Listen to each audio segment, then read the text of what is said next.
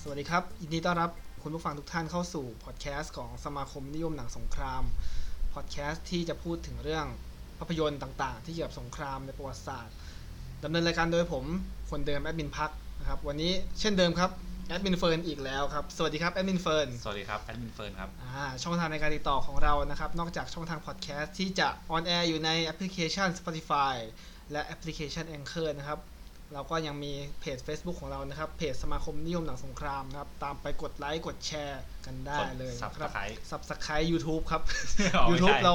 อ่าย งไม่มี กำลังวางแผนอยู่ตอนนี้ตอนนี้มีอีเมลแล้วเดี๋ยวเดี๋ยวไปสมัคร YouTube อ่าแต่เดี๋ยวค่อยว่ากัน นี่ เออไปเรียนรู้การตัดต่อวิดีโอกัน ก็วันนี้เราจะมาพูดถึงเรื่องภาพยนตร์เหมือนเดิมนะครับ แต่ว่าอย่างเทปที่แล้วใช่ไหมเฟิร์นเราพูดถึง ฝั่งสงครามโลกครั้งที่สองฝั่งแปซิฟิกไปแล้ว อ่ะเรียกว่าฝั่งภาคพื้นแปซิฟิกนะครับ ครับ ในวันนี้เราก็จะ เอ๊ะมันแปซิฟิกแล้วมันก็จะไม่ครบถ้วนกระบวนความใช่ไหม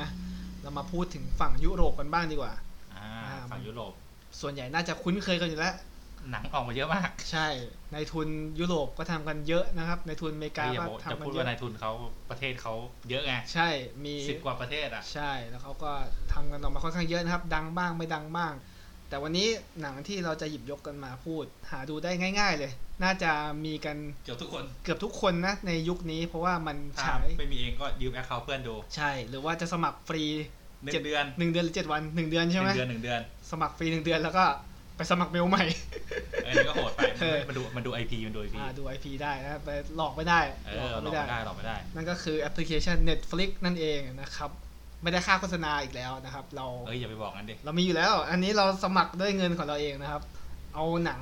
ที่อยู่ใน Netflix ที่เป็นเกี่ยวกับหนังสงครามโลก ครั้งที่สองภาคพื้นยุโรปมาพูดคุยกัน วันนี้เราหยิบยกกันมาคนละหนึ่งเรื่องอ่าเริ่มที่เฟิร์นก่อนได้ไปดูมาแล้วนะครับ ชื่อเรื่องว่าอะไรเอ่ย เอ่อชื่อเรื่องภาษาไทยนี่จะเป็น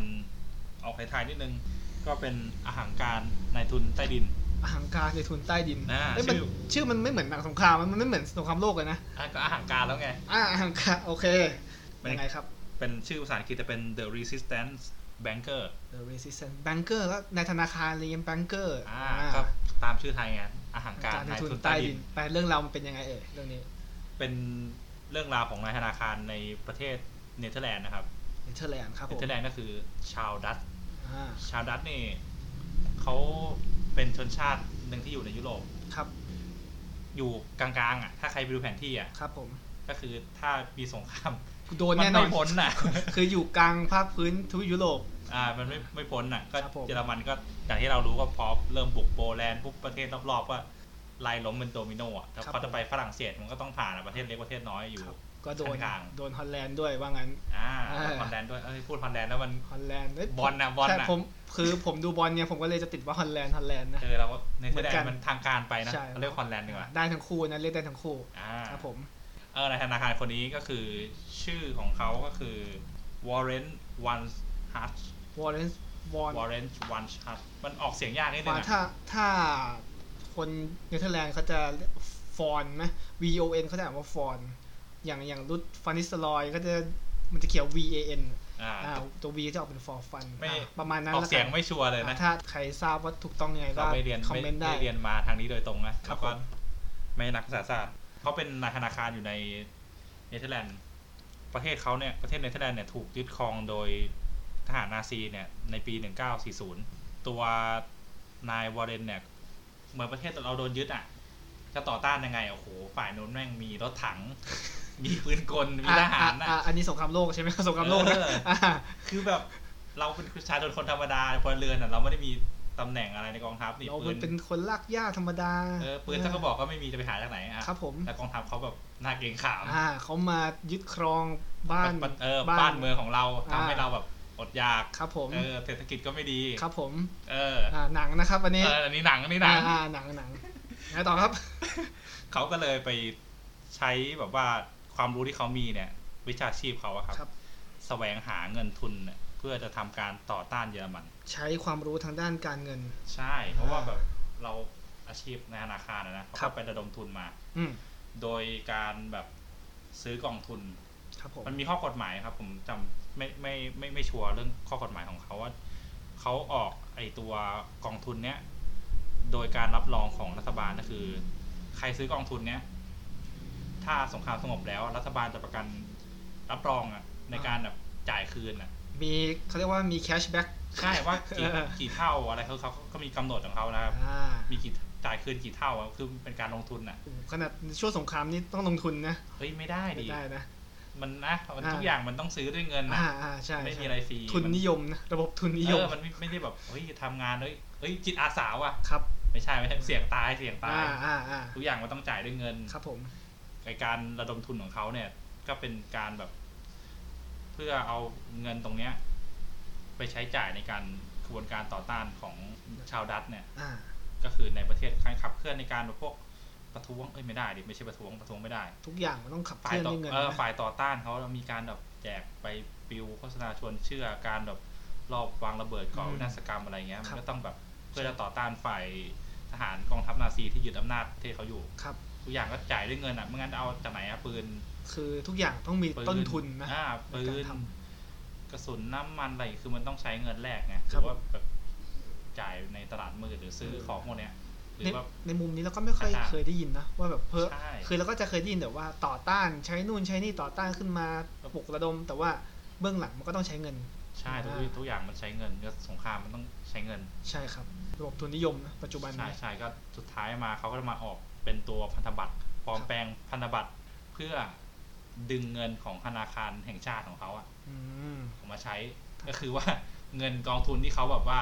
ไปแบบว่าไปให้คนรวยๆในประเทศเขาว่าซื้อซื้ออะเพื่อจะมาเริ่มมันเริ่มหมดแล้วไงสุดท้ายก็ต้องทำไงเพื่อจะหลอกล่อเอาเงินของรัฐบาลกลางอะเอ้ยของธนาคารแห่งประเทศ ธนาคารแห่งประเทศเนเธอร์แลนด์ เนเธอร์แลนด์ อ่า จะจะหลุดไปว่า อ่า ธ อ่า นาคารประเทศเนเธอร์แลนด์ออกมาใช้ อ่า ไปปลอมแปลงพันธบัตร ปลอมแปลงขึ้นมาเพื่อหาเงินเข้า ใช่ส่วนเป็นยังไงเราก็ต้องไปดูกันในหนังว่า มันจะเป็นยังไงต่อ อ่า อันนี้เฟิร์นคิดว่าใช้ได้ไหมเรื่องนี้ ก็ถือ ก็ก็ ว่า ดูดูในแง่แบบเสริมสร้างความรู้ อืมก็เป็น ด้านประวัติศาสตร์ อีกมุมมองหนึ่งที่เรา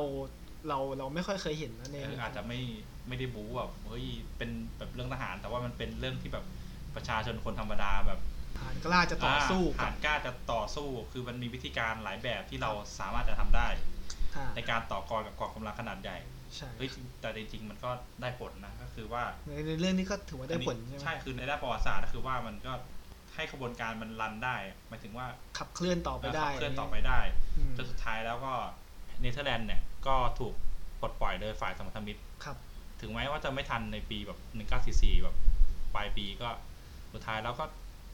ก็ถือว่า ก็ถือว่าสามารถขับไล่กองกำลังนาซีออกไปได้ใน ยัง ท้ายที่สุด ยังยืดเวลาในการที่จะโดนปราบปรามออกไปได้โดยใช้ความรู้ทางด้านการเงิน ใช่แล้วก็ อ่า แบบตอนที่สมรทมิตรเนี่ยบุกเข้าฮอลแลนด์เนี่ยตัวฝ่ายต่อต้านก็มีบทบาทในการแบบว่าเออนำทางหรือว่าชี้ตำแหน่งอะไรหลายอย่าง อืม อีกเรื่องหนึงก็คือว่าตัวไอฮอลแลนด์เนี่ยเขามีรัฐบาลพัฒถิ่นอยู่ในอังกฤษ ครับผม ก็คือว่าตอนประเทศเขาโดนบุกเนี่ยมันมีบุคคลสำคัญอะไรมาตั้งรัฐบาลพัฒถิ่นที่นู่น ครับ แล้วก็มีพวกกะลาสีหรือพวกประชาประชาชนบางส่วนที่อยู่ต่างประเทศอะเขาก็ไม่สามารถกลับมาได้แล้วไงคือแบบประเทศตัวเองโดนบุก อ่ เขาก็ไม่กลับมาแล้วไง กลับมาไม่ได้ ย้ยครับ เขาก็พวกนี้ก็คือบางส่วนก็แบบทำงานในฝ่ายต่อต้านนาซี ครับ แต่ว่าสังกัดเป็นเป็นสังกัดในกองทัพอื่นกองทัพอังกฤษหรือกองทัพอะไรอย่างเงี้ย คือไปก็คืออยู่ประเทศตัวเองไม่ได้ก็ต้อง ใช่ พัดถิ่นออกไป ใช่แล้ว อืม สุดท้ายแล้วก็คือกลับมาร่วมกันปลดปล่อยประเทศก็คือเป็นฟันเฟืองอีกตัวหนึ่งในการแบบปลดปล่อยชาติของเราในตอนที่แบบมีศัตรูมารุกราน ครับผม ก็เป็นถือว่าเป็นหนังที่น่าสนใจในเน็ตฟลิก อืมคือมันก็ไม่ได้ว่าจะเป็น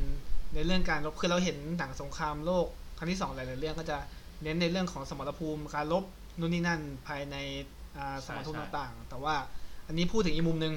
อ่าที่ในการต่อต้านซึ่งไม่ใช้กำลังแต่ใช้ความรู้ในด้านการเงินมามาขับเคลื่อน แต่แต่แต่ลุ้นลุ้นเหมือนกันนะ เพราะว่ามันจะโดนจับได้หรือเปล่า มันประมาณหนังสายลับได้ไหมประมาณนั้นไหม ก็ ถึงกระสายลับไหม ไม่ไม่ไม่ถึงขั้น แต่ว่าก็เกือบเกือบว่าตรงที่แบบเฮ้ยมันเอาปืนคนมา มาแบบ คือแบบว่ามามาไล่ล่าแบบเอาปืนมายิงแบบใครโดนจับได้โดนยิงอะไรอย่างเงี้ยแบบ อืม ลุ้นอ่ะลองคิดว่าเราเป็นตัวเราอ่ะ อ่า เราโดนไล่ล่างั้นแบบจะกล้าทำขนาดนั้นไหมแบบ เป็นแนว กล้ากล้าปั่นจักรยานออกไปเอาไปปิวแบบต่อต้านในโปรยไหม propaganda อย่างนี้ไม่ได้นะ เออไม่ได้เออ เออ มันมันทุกอย่างมันแบบ มันมันดูใกล้ตัวขึ้นนิดหนึ่งสำหรับคนที่แบบ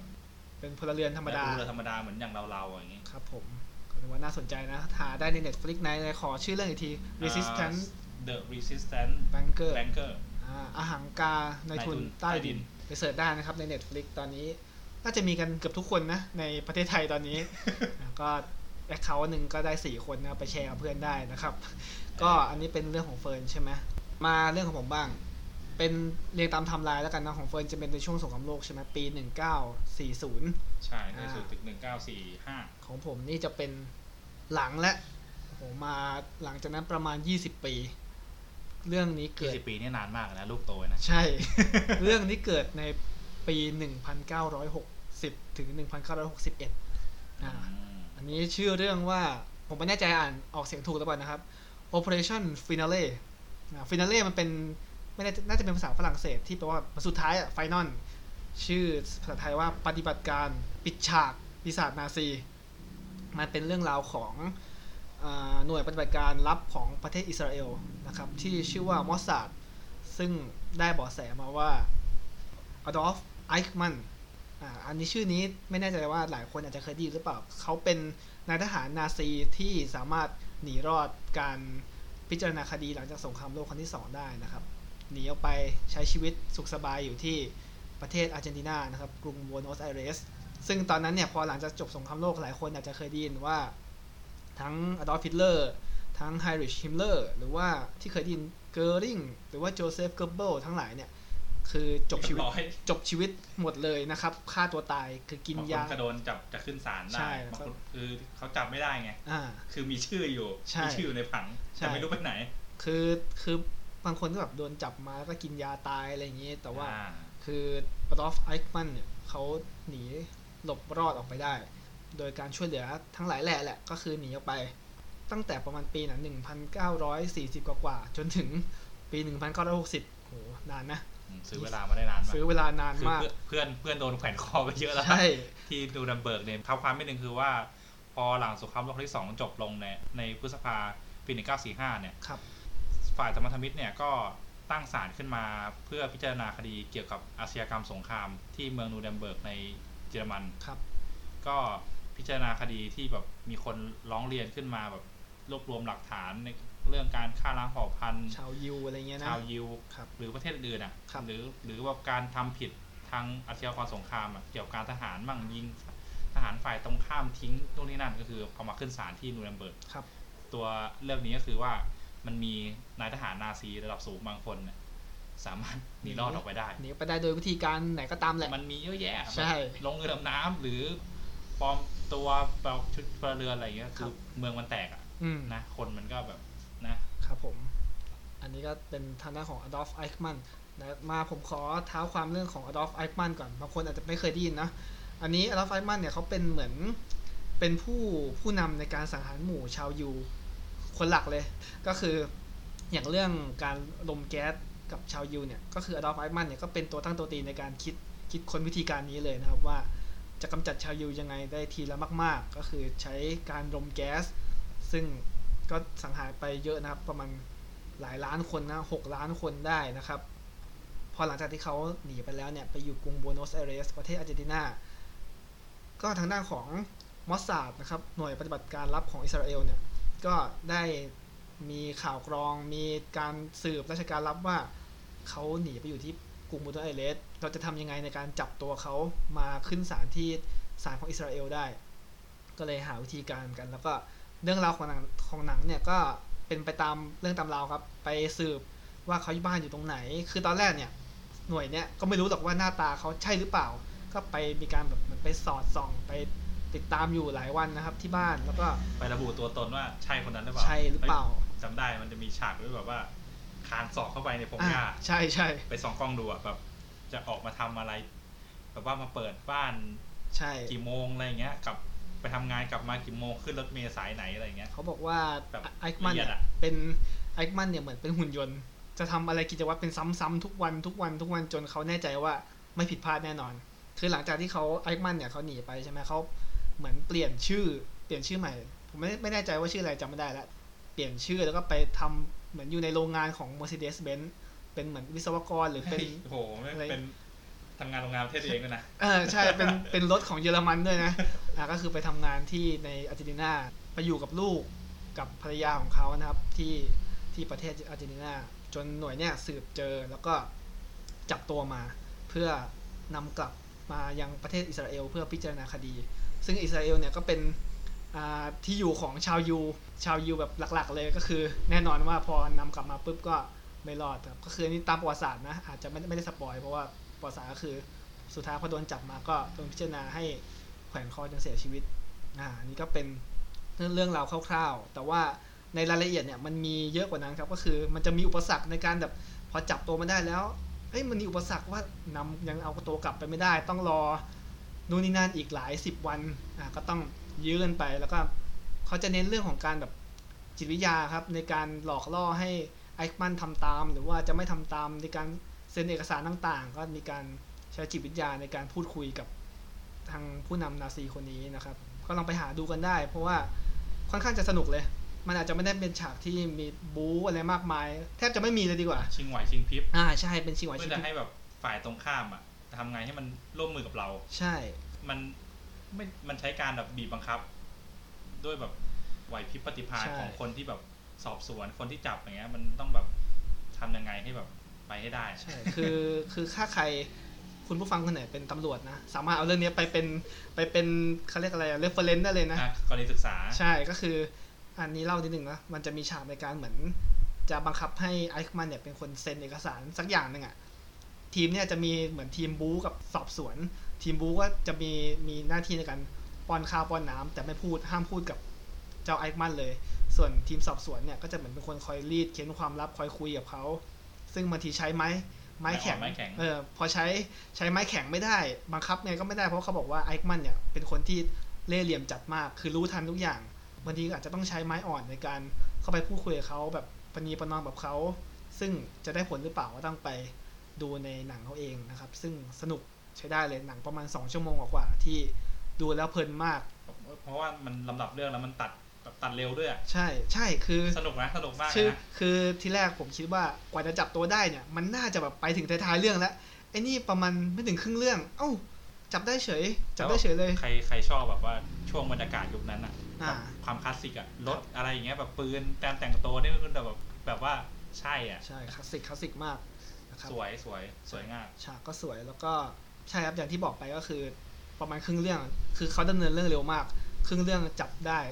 คือในช่วงที่จับได้เขาไม่ยอมรับนะว่าเขาคือไอซ์มันเพราะเขาเปลี่ยนชื่อไปเปลี่ยนนามสกุลหมดแล้ว จริงๆก็ตีเนียนก็ได้นะพูดถึงอะ อ่าใช่ แบบ จะเนียนไป อ้ผมผมเป็นชาวเยอรมันธรรมดาช่วงนั้น ใช่ นะ ใช่ดี มาทำยังไง มาก แบบแถให้มันออกไปได้มันก็ได้อะ ใช่แต่เขา คือควมนะ ใช่แต่เขามีวิธีการในการที่จะ รี เขีย เคน น ความ เขียน รัก ให้บอกว่าผมนี่แหละคืออดอล์ฟไอซ์มันเขาทำยังไงก็ไป ล ติ อ ด ง ตาม ติดตามดู นะใน Netflix นะครับ งั้นเรามาพูดถึงเรื่องของมอสซาดหน่อยดีกว่าว่ามอสซาดเขาเป็นหน่วยอะไร เขาทำไมถึงสามารถปฏิบัติการอันนี้ได้สำเร็จนะครับ มอสซาดเนี่ยมันเป็นหน่วยปฏิบัติการลับของอิสราเอลนะครับ ซึ่งมีความสามารถในการลักพาตัว แล้วก็ลอบสังหารต่างๆนะครับ เป็นประโยชน์มาก ลักพาตัว ต้องสายมาก ใช่ก็คือ อันนี้ที่ผมไปสืบคนคร่าวๆมา ก็จะมีเรื่องของการลักพาตัว อย่างเช่น อันนี้ผมไม่แน่ใจชื่อนะเอ่อโมโมเดคายวานุมนะครับ เป็นผู้ที่อ่านำความลับของโครงการนิวเคลียร์ของอิสราเอลไปเผยแพร่ให้กับประเทศอังกฤษอ่าหน่วยนี้ก็ลักพาตัวกลับมาได้สำเร็จ โอ้โหโคนเก่งอะ ใช่ หรือว่าในการลอบสังหารคาลิดมาเชลนะครับ ผู้นำการเมืองระดับสูงของปาเลสไตน์ก็เคยมาแล้ว แล้วก็รวมไปถึงการ อันนี้สตูคู่แขน สังหารชาวอาหรับที่เกี่ยวกับกลุ่มก่อการร้าย Black September รวมไปถึงการ อันนี้เคยได้ยิน รอบสังหารอาบูจิฮัดซึ่งเป็นผู้ช่วยของนายยาเซอร์อาราฟัตนะครับ ที่มีบทบาทสำคัญในการวางแผนอ่าทางทหารต่อต้านกับประเทศอิสราเอลนะครับ อันนี้ก็เป็นประวัติคร่าวๆของมอสซาดที่เคยทำมานะครับ ไปหาดูกันได้นะครับ ชื่อหนังเรื่องว่า Operation Finale ปฏิบัติการปิดฉากปีศาจนาซี ชื่อไทยแบบ อลังการมากเลยนะ ไอ้เขาตั้งใจตั้งไง อ่า ก็ไปรับชมกันได้ ใครตั้งก็เป็นทีมงานเน็ตฟิก อ่าใช่ อันนี้เป็นออริจินอล Netflix เลยที่ Netflix ทำขึ้นมานะครับ ก็ไปรับชมกันได้ ถือว่าสนุกอยู่ ถือว่าทำทำหนังได้หลากหลายมากนะเน็ตฟิกเพราะว่าแบบมันมีหลายแนวอ่ะ ครับผม ก็สองเรื่องที่ยกมาวันนี้มันจะไม่ค่อยออกแนวลบบู๊อะไรมากมาย เพราะว่า หลายๆคนน่าจะรู้จักกันมาหมดแล้วแหละไอ้พวกหนังที่แบบยิงยิงๆกันหรือว่าหนังขึ้นหิ้งอะไรเงี้ยไอ้ Saving Private Ryan ก็โอ้โหกระชอนโลกอ่าหรือว่าจะเป็นเรื่องอื่นๆนะครับที่ Midway อะไรเงี้ยดันเคิร์กอะไรเงี้ยก็คงได้ยินกันมาหมดแล้วนะครับอันนี้เราก็ เป็นหนังทางเลือก หนังทางเลือกอีกทางหนึ่งที่ ไปดูอะไรซอฟๆอ่ะ อ่าใช่ ถ้าเกิดถ้าเกิดเบื่อในการแบบไอ้หนังที่แบบยิงกันแล้วลองมาดูแนวแนวๆนี้บ้างเป็นแนวแนวสายลับ มันคล้ายๆประมาณแบบ